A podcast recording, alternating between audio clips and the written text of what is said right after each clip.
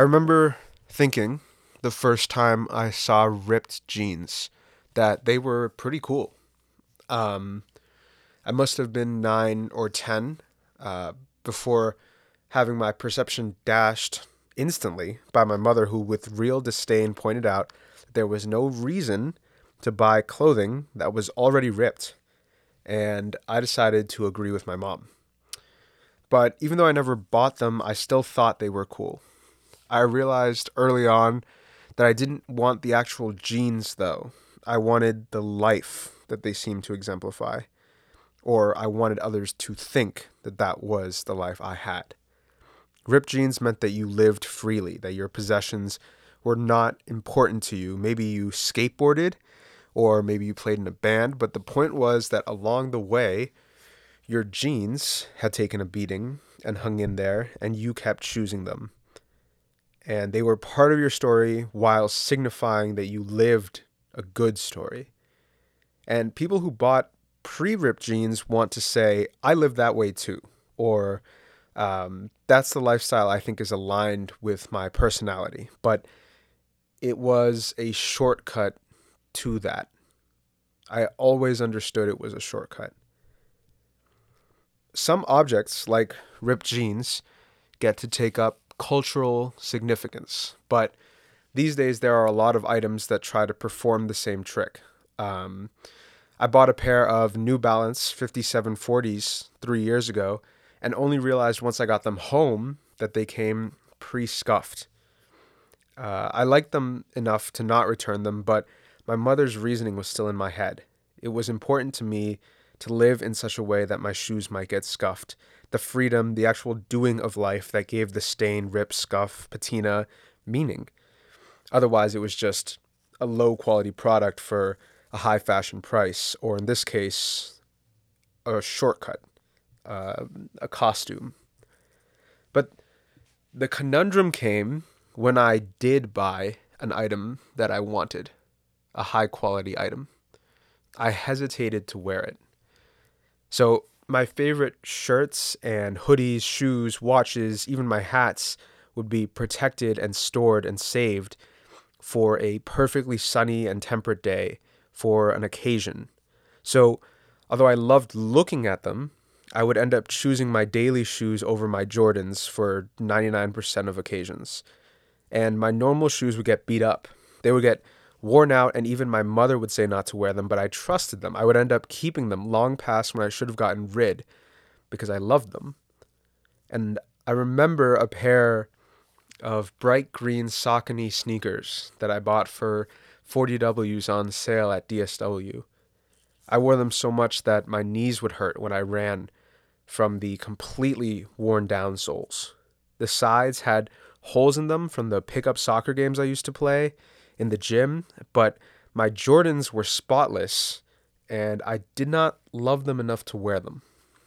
There's a sort of tragedy in that because the reasoning used creates a cycle where we do not use objects of quality construction in an effort to preserve them, and instead we use objects of low quality but come to love them.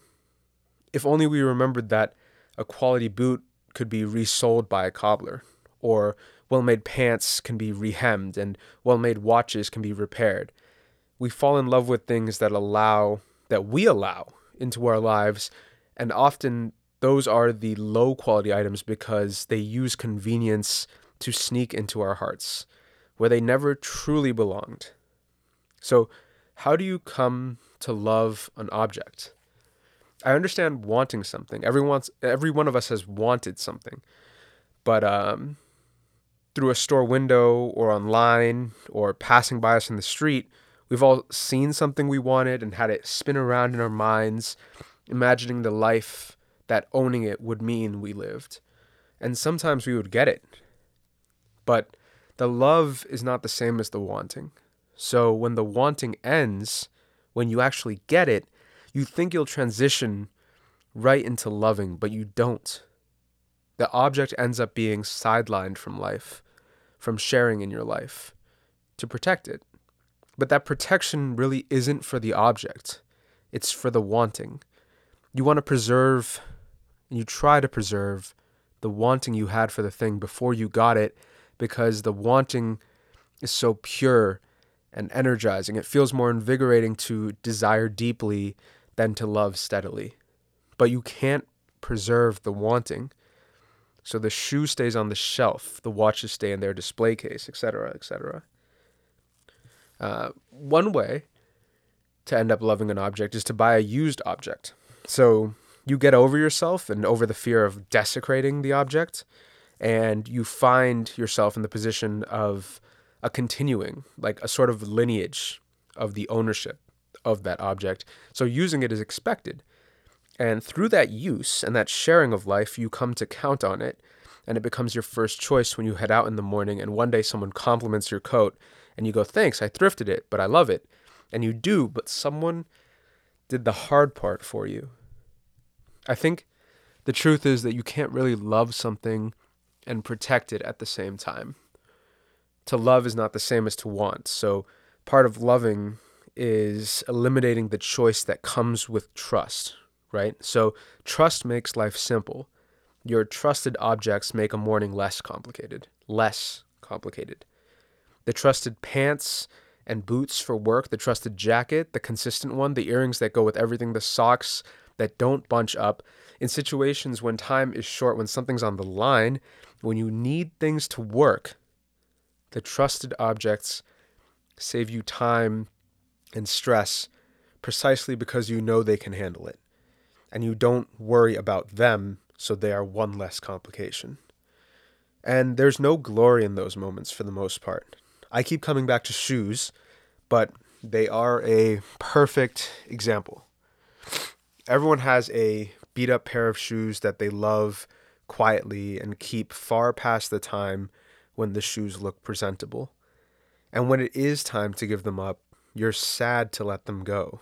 You're not really mourning the individual moments you shared with them, even though they may come up. What actually saddens you is the compounded gratitude you had for them, built up over hundreds of mundane days now hitting you all at once. It's sad to love something honestly because honest love includes a life, and a life always ends in one way or another. The life of a shoe may end far before your life does, and that little death is a sad price to pay, but as a little case study for immortality, you can rest assured that you would not be so attached if you had kept the shoes pristine and tried to resell them years later. I think you love an object fully by doing the hard part and including it fully in your life, letting it adventure with you until it is ripped and stained. You buy a quality item and then it should accompany you through a quality life. It should be tested as you are tested and at the end, it should help signify that yes, you did live. You actually had the life it looks like you had, and it involved a beating, which you made it through, which you are better for enduring. You look at that object fondly, regarding it as a sort of companion, and therefore you regard your past as something shared, and that makes it valuable. The personal connection is invisible to everyone else. They only see the battered old thing. But in an unexpected way, that only makes it more yours.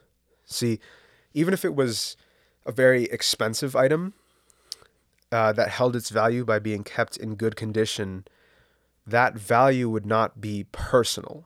It would be distinctly impersonal, right? Often monetary, completely determined by the perspectives and evaluations of others, and easily usurped in the public eye by somebody else's more pristine copy. At which point, you never really owned the item. It owned you. You just cared for it while others com- complimented its untouched state.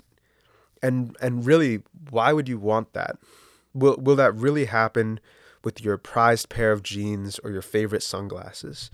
Like when you stop protecting the way you wanted something and you let it earn your trust instead, you take the only true path to love. And when you bring an item into your life, you allow it to honestly tell your story, and you are charged by it to live a story worth telling. There's nothing more incriminating than a clean pair of hiking boots or a spotless pair of Carhartt pants or unworn running shoes or unused notepads or full tubes of paint. One can see in them the life you did not live, the life you wanted to live, but didn't have the guts to, or didn't make time for, or didn't prioritize the persona that you wanted to embody, but that you don't truly abide by. Love offers you a chance not to be a fraud. And objects that you love show you the path if you let them.